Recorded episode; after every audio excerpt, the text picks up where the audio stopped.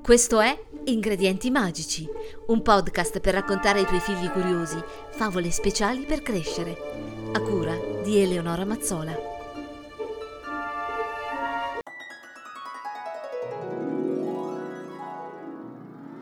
Il marzapane di Hansel e Gretel.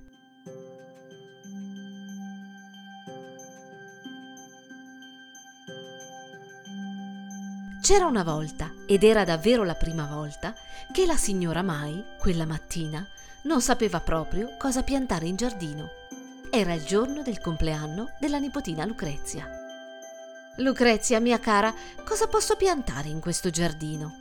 Ho già piantato l'albero delle mele, delle pere, ma cosa posso piantare ora? Lucrezia, che nonostante i cinque anni era un'eccentrica esperta di botanica, suggerì alla nonnina di piantare niente poco di meno che un mandorlo. E perché mai? chiese la nonna. Perché in primavera ti ricorderà il mio compleanno.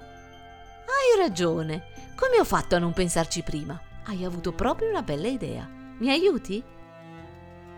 E così il mandorlo fu piantato su una piccola collina che il sole a primavera scaldava dolcemente, l'albero di mele e quello delle pere assistevano alla crescita quasi miracolosa del bellissimo nuovo albero. Un mandorlo con tantissimi fiori rosa e bianchi, profumatissimi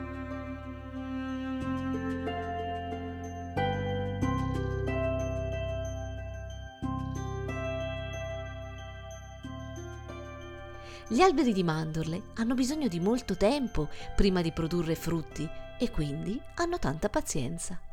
E cosa si fa quando bisogna aspettare molto? Ognuno trova la sua soluzione. L'albero, per esempio, inventava canzoni.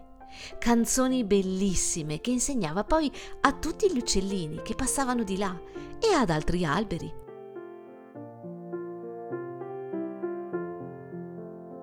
Forse non lo sai, ma sono gli alberi molto pazienti che insegnano agli uccelli a cantare, non il contrario. Trascorse un anno preciso e la signora Mai invitò la nipotina Lucrezia a festeggiare un altro compleanno.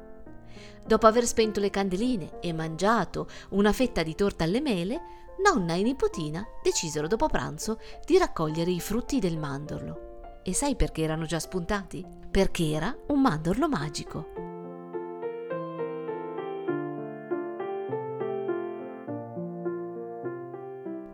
Mentre stavano per iniziare, la nonna chiese a Lucrezia di ascoltare con molta attenzione. Ma cosa devo ascoltare, nonna? Shh! Per ascoltare bisogna stare in silenzio.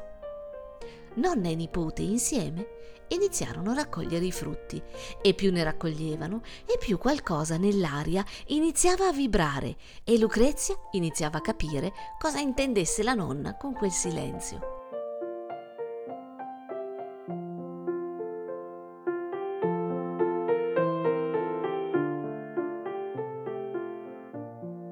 Una musica dolcissima e soave prese a volteggiare nel cielo. Una pioggia sottile e dolce si accompagnava a quel suono d'incanto. Piove, nonna, andiamo a ripararci. Aspetta, Lucrezia, aspetta ancora un po'. D'un tratto gli alberi iniziarono a cantare sotto la pioggia, una melodia allegra che richiamò tutti gli uccellini lì intorno. Lucrezia spalancò la bocca e sgranò gli occhi. Tanta bellezza non l'aveva mai davvero immaginata.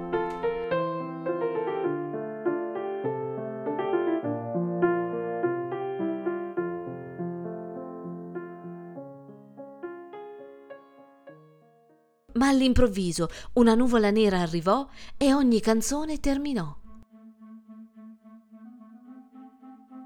Su una vecchia scopa di saggina ecco apparire una strega terribile, con un naso adunco e lunghe dita ossute.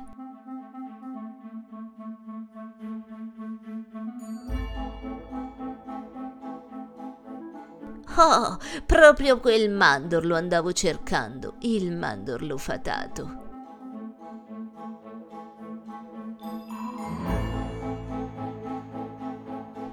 Con un volo impicchiata la perfida strega finì su un ramo del mandorlo e con la mano rugosa e rattrappita recitò un incantesimo che spogliò l'albero di frutti e fiori in meno di un secondo.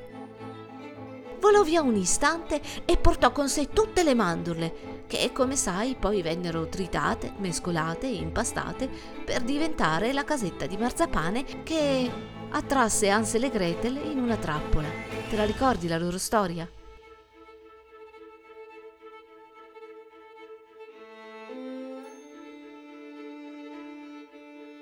La nonnina e Lucrezia restarono senza parole.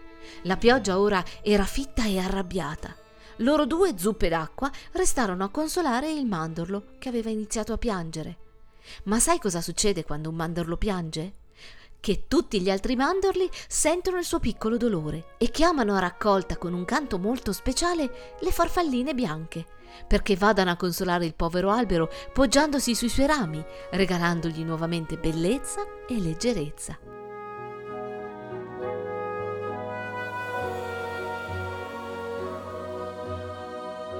E successe così anche quella volta.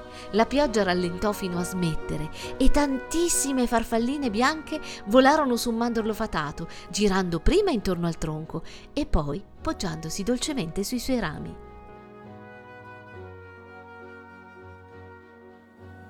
Ed essendo quello un albero fatato, le farfalle decisero di sceglierlo come loro casa. E ogni volta che vedi una piccola farfallina bianca volare leggera dopo la pioggia, Ora sai dove sta andando.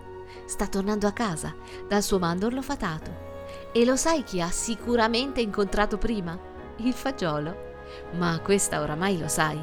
È un'altra storia che ti racconterò molto presto.